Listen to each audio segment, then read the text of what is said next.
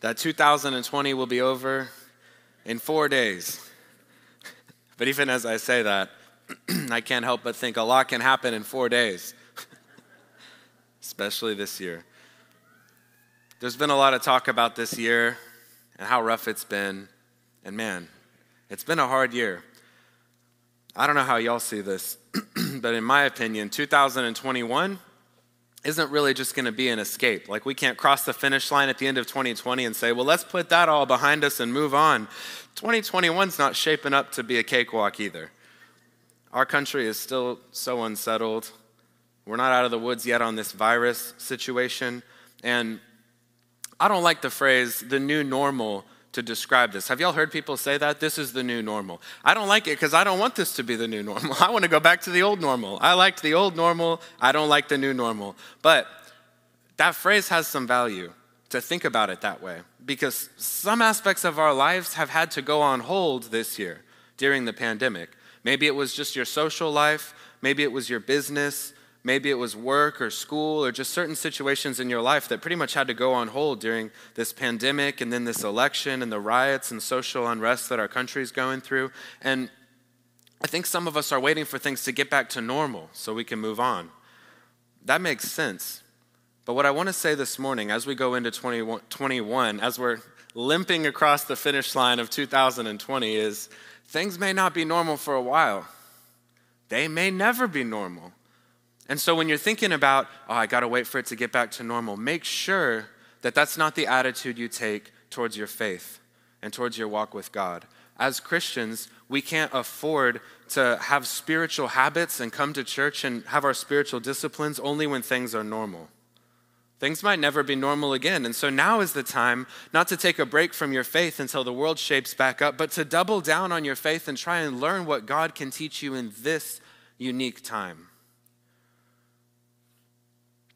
Today, I want to talk a little bit about New Year's resolutions because it's, we're four days away. So make your resolutions, write them down, um, get some accountability, whatever it takes. You got to make it through January. Just get to February before you quit this year. So that's what I'm telling myself. Christians are people who believe in perpetual improvement right? Christians are people who, the whole premise is that we admit that we're not perfect and we're trying to be, and we know we never will be. So we're people of progress, but we're not people of perfection. And what that means is we always have to have goals that we're working towards. We always need to have some sort of resolution, and New Year's is a great time. It's this artificial benchmark, but who cares? Make a goal and try and make yourself better uh, than you were the year before. I've said this before, but the best New Year's resolution I ever made was to read through the Bible in a year. If you've never read all the way through the Bible, make this resolution, get started, and read through the Bible in a year. I guarantee it will change your life. It was an incredible thing. I can't recommend it enough. So, if you don't know what to do next year, if you don't have a resolution, just Google Bible reading in a year. There's a million different plans out there that go through it in different orders. Just make a plan, read more of the Bible in 2021 than you read in 2020 as I say that, and I'm talking about Bible reading plans and New Year's resolutions, I know a lot of you are thinking the same thing as me. You know, I've tried that whole read through the Bible in a year plan, and I've made it a little ways in, but I always get hung up at the same exact spot. Okay, am I the only one? Anybody else thinking this?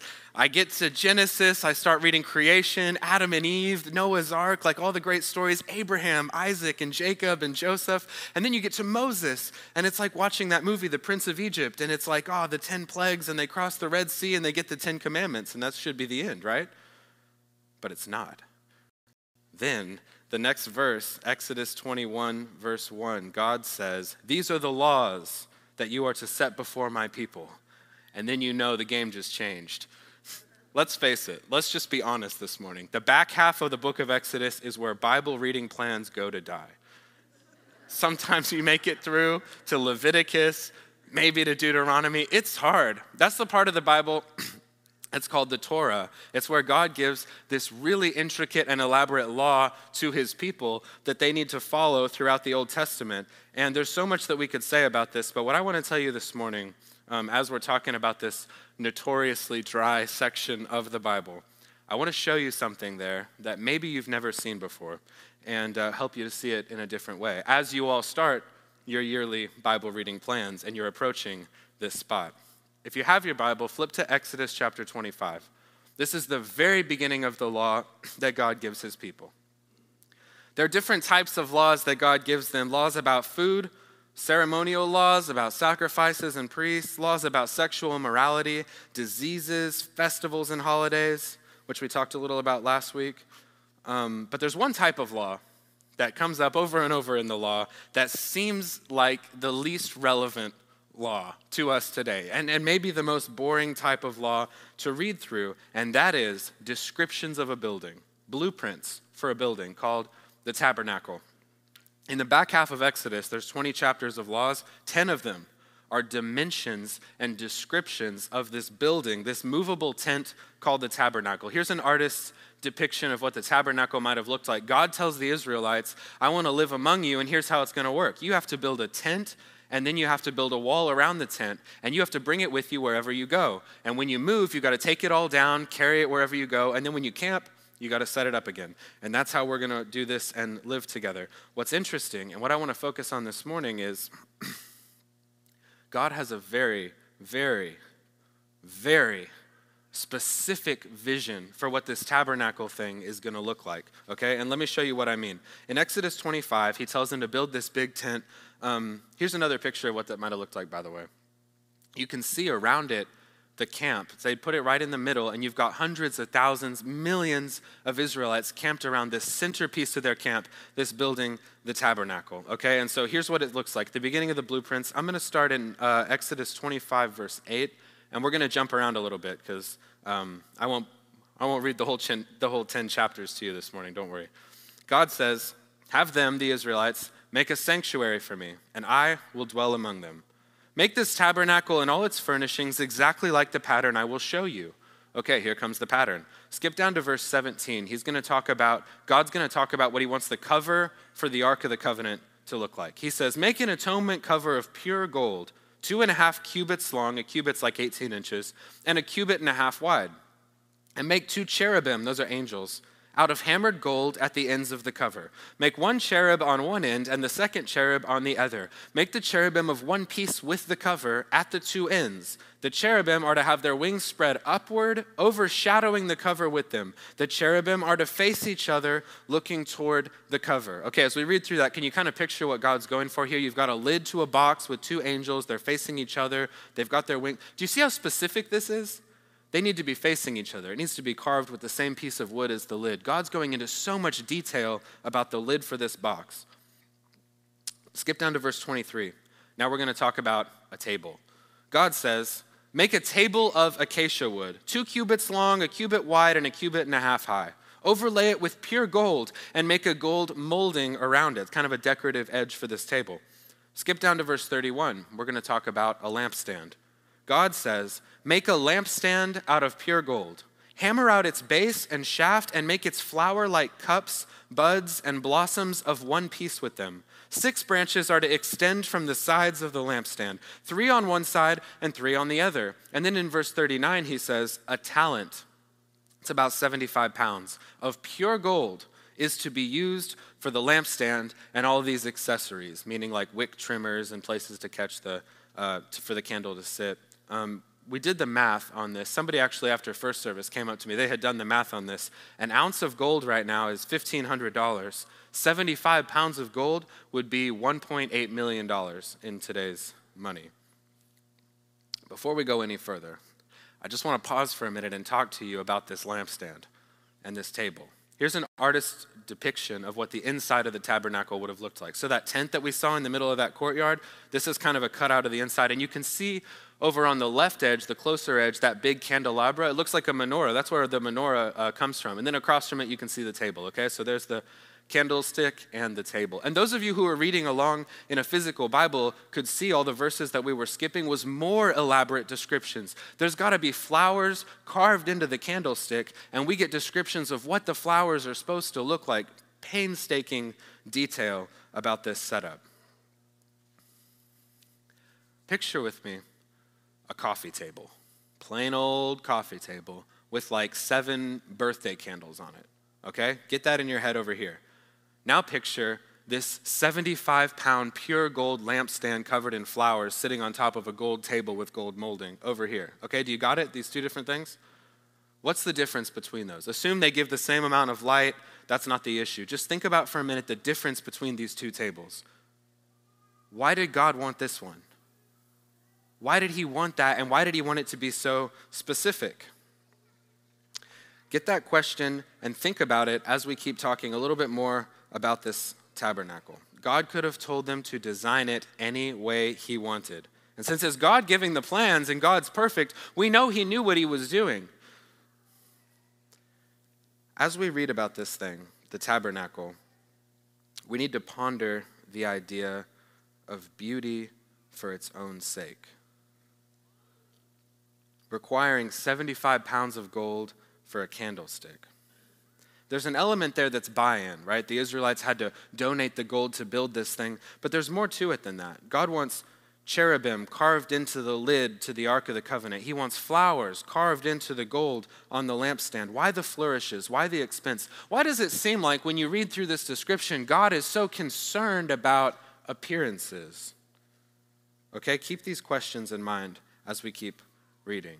Now, God he starts off describing the inside of that tent, the most important place, the furniture, the gold, what it's going to look like, and then he starts moving outwards. He describes the structure. Go back to the inside, one slide back on there.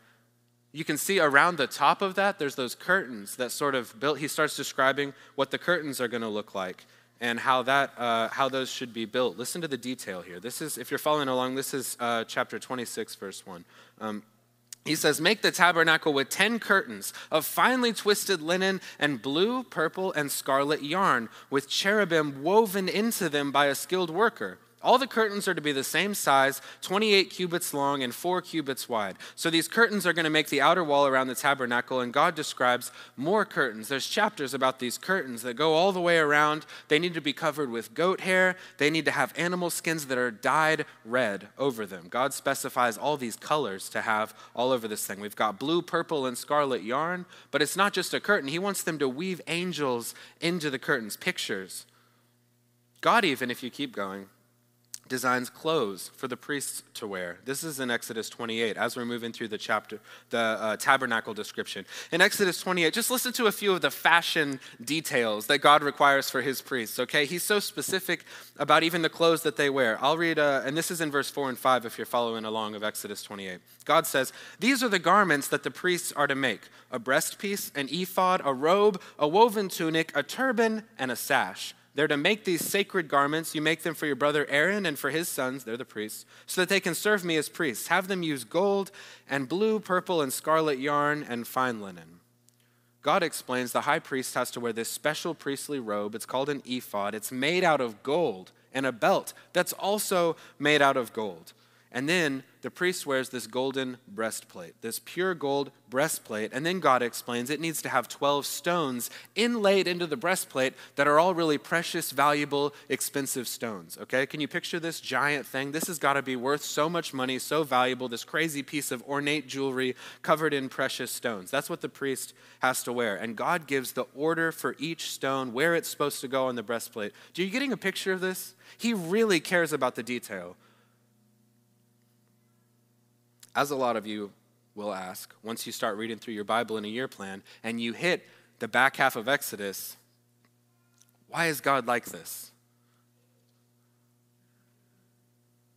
The Israelites are going to be wandering on foot through a massive desert for decades. For generations, they're going to be walking around a desert. And the first thing God does to send them off on their journey on foot through a desert, He says, Build this giant, expensive, bulky tent you're going to have to carry around with you. And you'll take it down and you'll set it up every time you move. What kind of a God are we dealing with here? He would make such an inefficient thing, such an expensive thing, so specific as His priority for this ancient desert tribe. Well, the first thing about the tabernacle that you have to know, the first thing it tells us about God and I think this is obvious from what we just read, he really wants to be close to his people. That was the first verse we read. God says, So that I can dwell among you, you have to build this tent. That's just what it takes to be close in proximity to a holy God. And God's willing to put in the work to explain to them how this will work. So he wants presence, and he wants them to also buy in and donate all the gold to build this thing. Those are, those are important elements, but to me, that still doesn't explain the candlestick. Okay, God wants to be near to them. Okay. But a 75 pound gold candlestick with flowers on it, the painstaking fashion instructions for the priests. You know, when he's talking about the priests, he says they have to wear a robe made out of a certain type of cloth. And this is God we're talking about here. God says the priests have to wear undergarments made out of a certain type of fabric and cut a certain way. That's how specific that it gets. Here's the explanation that makes the most sense to me the God who is giving this rule, who is giving these laws, the God of the Bible, the God that we worship, is beautiful. He loves beauty, and He loves to create beautiful things for their own sake. Think about the God, what kind of God would decide to fill the night sky with an infinite spread? And I love that we talked about this uh, in, uh, at communion too uh, who decided to fill the night sky with this infinite spread, trillions of stars, shining a billion light years away. Some of them people will never lay eyes on. Uh, he could have just put a sun in the sky. He could have built the world any way he wanted. Think about the intricacy of nature. Think about the beauty of light in the sky. The God who designed our eyes to perceive a spectrum of light that enables color instead of just black and white. He didn't have to do that, but God wanted to make colors. He added that to the world. The God who doesn't just want a few birthday candles sitting on a coffee table, He wants a 75 pound pure gold lampstand covered in flowers. The God who can just as easily infuse breathtaking beauty across sprawling galaxies as He can infuse beauty into the microscopic little organisms twirling in a drop of pond water. Beauty is what He does. He filled the world with it because he wanted to. So much of it has no purpose. Think how many miles and miles of flowers bloom on top of mountains and die, and nobody lays eyes on it. I think they bring delight to the heart of God. Some beauty is subjective. You've heard the phrase before beauty is in the eye of the beholder, right? Okay? Um, people usually talk about this when they're defending something they think is beautiful that nobody else does. Think about your friends that have that big, ugly pet. This is a perfect example. It's this dog, it slobbers, nobody likes it, it doesn't obey, but to them, they're like, oh, he's just a puppy, it's the most beautiful dog in the world. And it is to them, because beauty in that, in that subjective sense is in the eye of the beholder. But some beauty is not like that. Some beauty is objectively beautiful. No matter what anybody says about it, it's beautiful. And that's a controversial statement. A lot of people might disagree with that. A lot of people would say that beauty is just chemical reactions in our brain. It's just a mathematical, evolutionary byproduct without any real purpose. But that's not what we see in the book of Exodus. God commanded artistic embellishments that had no practical function. God commanded aesthetic flourishes that did nothing for anyone. They only served the function of adding beauty. Those curtains, those curtains would have protected the tabernacle from the elements, whether or not they were embroidered with angels, whether or not they featured multiple colors. That lampstand would have shined just as brightly if it didn't have flowers carved into its gold, or if it was made of wood or stone. That priest could have worn a t shirt and jeans instead of the jewels and the robe, and he could have done all the jobs required of a priest. But that's not what God wanted. God said, Make it out of gold, and then put more gold on it, and then put precious stones on that. He said, Weave angels into the curtains, make it covered in color. Have you ever walked into a cathedral before? Take a look at this cathedral. Some of you might, you know, if you've traveled in Europe or something, there's some in America too. Have you ever walked into a cathedral, just taken a step through the door? Everybody, when they do, they take a step through the door and they just stop, you know, and then they have to look around. If you've ever walked in, you know this feeling. It takes your breath away. You step inside, and it's like you can, you can hear silence in that huge room. Sometimes it happens in here too. You step in and it's like you can hear the silence and you can feel the stillness. Everybody moves a little bit slower when they're in a cathedral, instinctively. Everybody whispers when they're in a cathedral. It's just an instinct. When you walk into a cathedral, your eyes start traveling upwards automatically. You can't help it.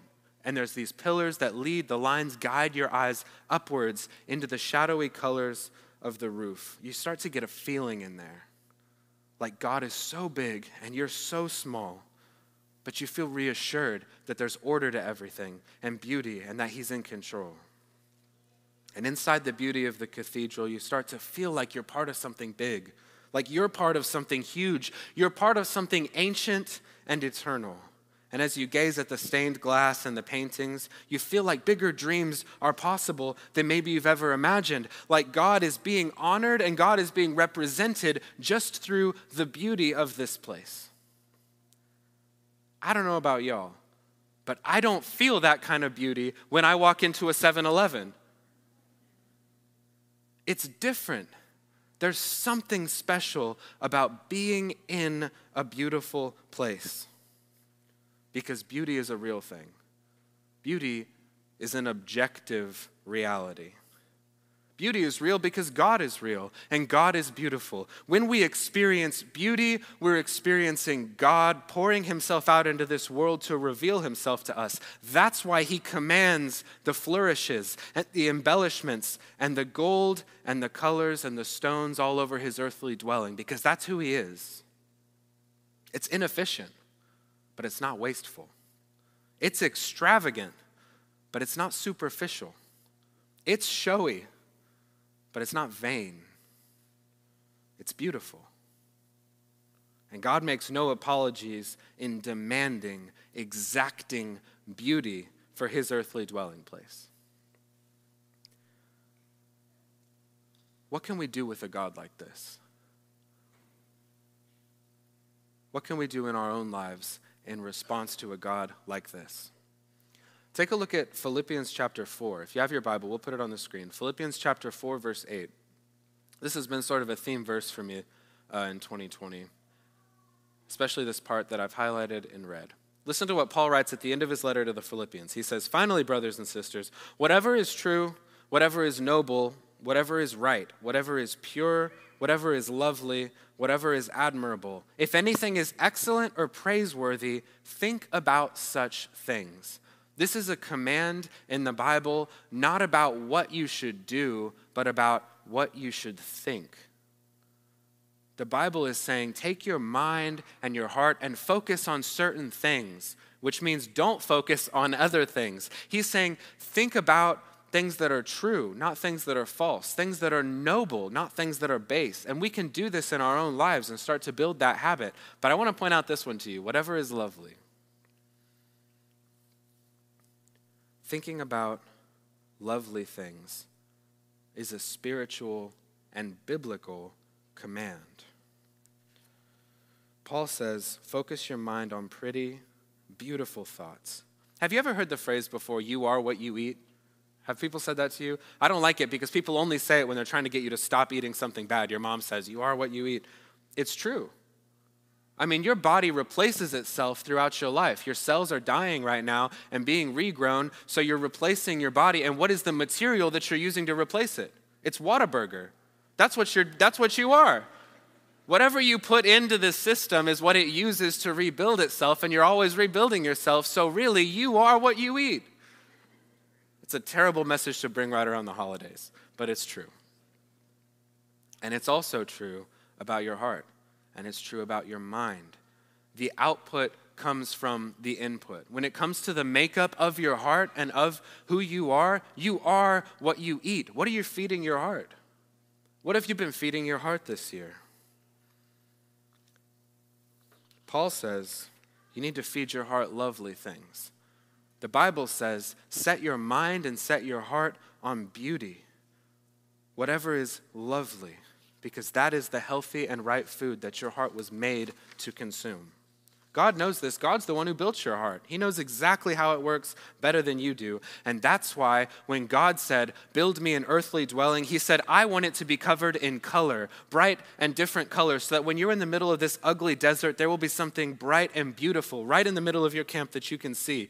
God said, I want this building to be precise and symmetrical down to the cubit because you're going to be against the backdrop of this chaotic wilderness with no order. I want to be order for you. God God said, I want you to fill it with gold and with precious stones because you're made in God image, God's image and you love beautiful things too. And your eyes will be drawn to this gold and it will stir up a sense of wonder and awe during these hard years while you're wandering alone in that wilderness.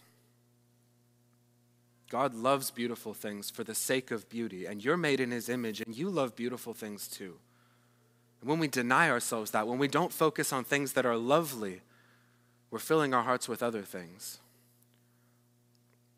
Let me show you just a couple pictures here as we close to try and prove this point to you. Take a look at this building. This is the same building, both pictures. They remodeled it from the building on your left to the building on the right. Which one do you like better? I know we all like ice cream. Don't be distracted by the ice cream. The building on the left is older. It's covered in flourishes. It's made out of durable stone. It has all this beautiful architecture. The building on the right is a pile of glass topped by an ice cream cone. Okay? I'm not saying, uh, well, the, the point is that you can tell when you look at it. You can tell when you look at it that one of these is more beautiful than the other one. This is something they've learned in the country of Hungary. Take a look at this. This is another before and after, but it's the opposite. The building on top is the before. The building on bottom is the after. They actually redid that building on top just because they thought it was ugly and they were tired of looking at it, and they made it into the building on bottom because they knew that was more beautiful. Do you see why when you look at it? You know, so many buildings, we don't put any thought into it beyond efficiency, and we make something that'll work that looks like that building on top. But psychology has shown, and the Hungarians knew in this, the place where this building was, People commit more to beautiful places. People interact more in places that are beautiful. People are willing to love a city or to fight for a city or to care about it and buy in. Civics goes up, engagement goes up, families get involved in beautiful places and beautiful cities. And so they said, we need to start making our cities beautiful again. Here's a final example, and this I'm really cherry picking on this one, but I really want to make this point. So the one on the left is this quaint German village. The one on the right is a Soviet block apartment made out of concrete. Which one would you rather live in, assuming that the amenities were equal? They both got running water, electricity. Which one would you pick? We're drawn to beauty. Beauty is part of you. You have an instinct for it because it's food that you need for your heart and for your mind. God built us that way because He likes beauty and we're made in His image. You have an instinct for beauty. We are designed by God. Just like our bodies are designed to be nourished by the food the earth provides, your heart is designed by God to be nourished by the beauty that He provides for us. You're made in the image of a creator who makes beauty everywhere He goes, and that's what we need to do too. So, as you're pondering your New Year's resolutions for 2021, consider this question You are what you eat. Do you have a steady diet of beauty in your life? What are you feeding your heart? Think about the way that you have your home set up, or the way you keep your bedroom, or your clothing, or your life, or the food that you eat, or a lot of the habits that you have. Is it all arranged in a way that nourishes you with beauty? Or are you surrounded yourself, have you surrounded yourself with a chaotic and unintentional life? You, you could take this anyway. We just talked about architecture because that's the example we find in Exodus, but think about the music that you listen to. Is there beauty feeding your soul in that music? Think about the shows that you watch, what you intake into your heart and into your mind. Do you see beauty there? And if not, what could you watch instead that might help you consume more beauty? Have you ever made that a priority before? Think about your habits online. You're scrolling. Is there anything beautiful coming down your Facebook feed as you're scrolling past?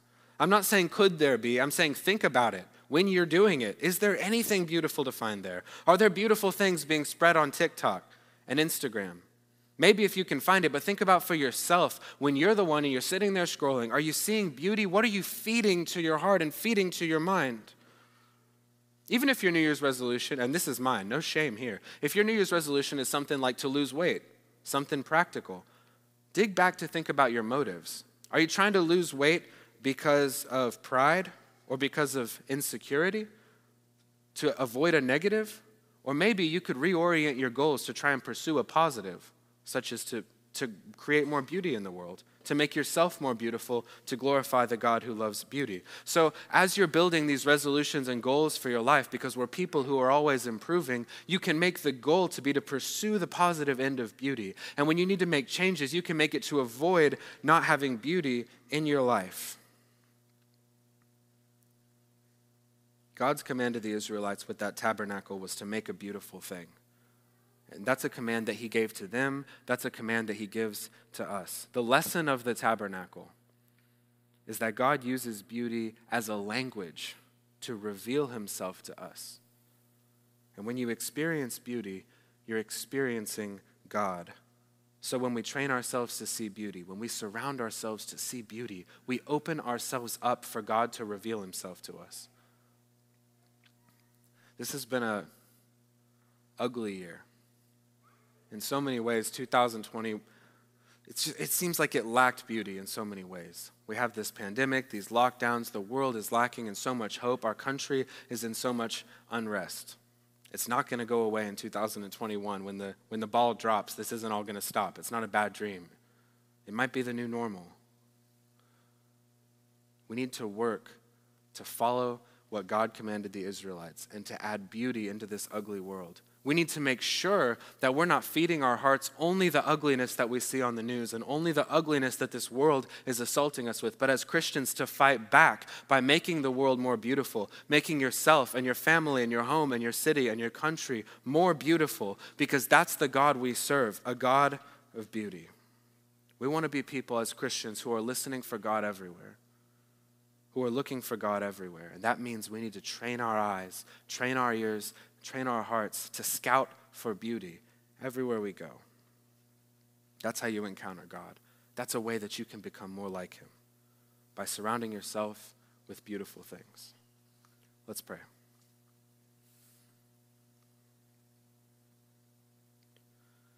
God, we thank you for revealing yourself to us in so many ways. Through the love that we have for each other and through the natural beauty of this world and through the beauty of your word. Thank you for everyone here. Thank you for guiding us through this difficult year. Some of us have lost so much. We don't know where things are going to go next year, but we have hope. Not hope that you'll make everything better, but hope that you already have restored this world and restored our hearts. We praise you for being patient with us, even when we ignore you, trying to get our attention, trying to communicate with us. Teach our eyes to see you, teach our ears to hear you. Teach our hearts to love you. In Jesus' name, amen.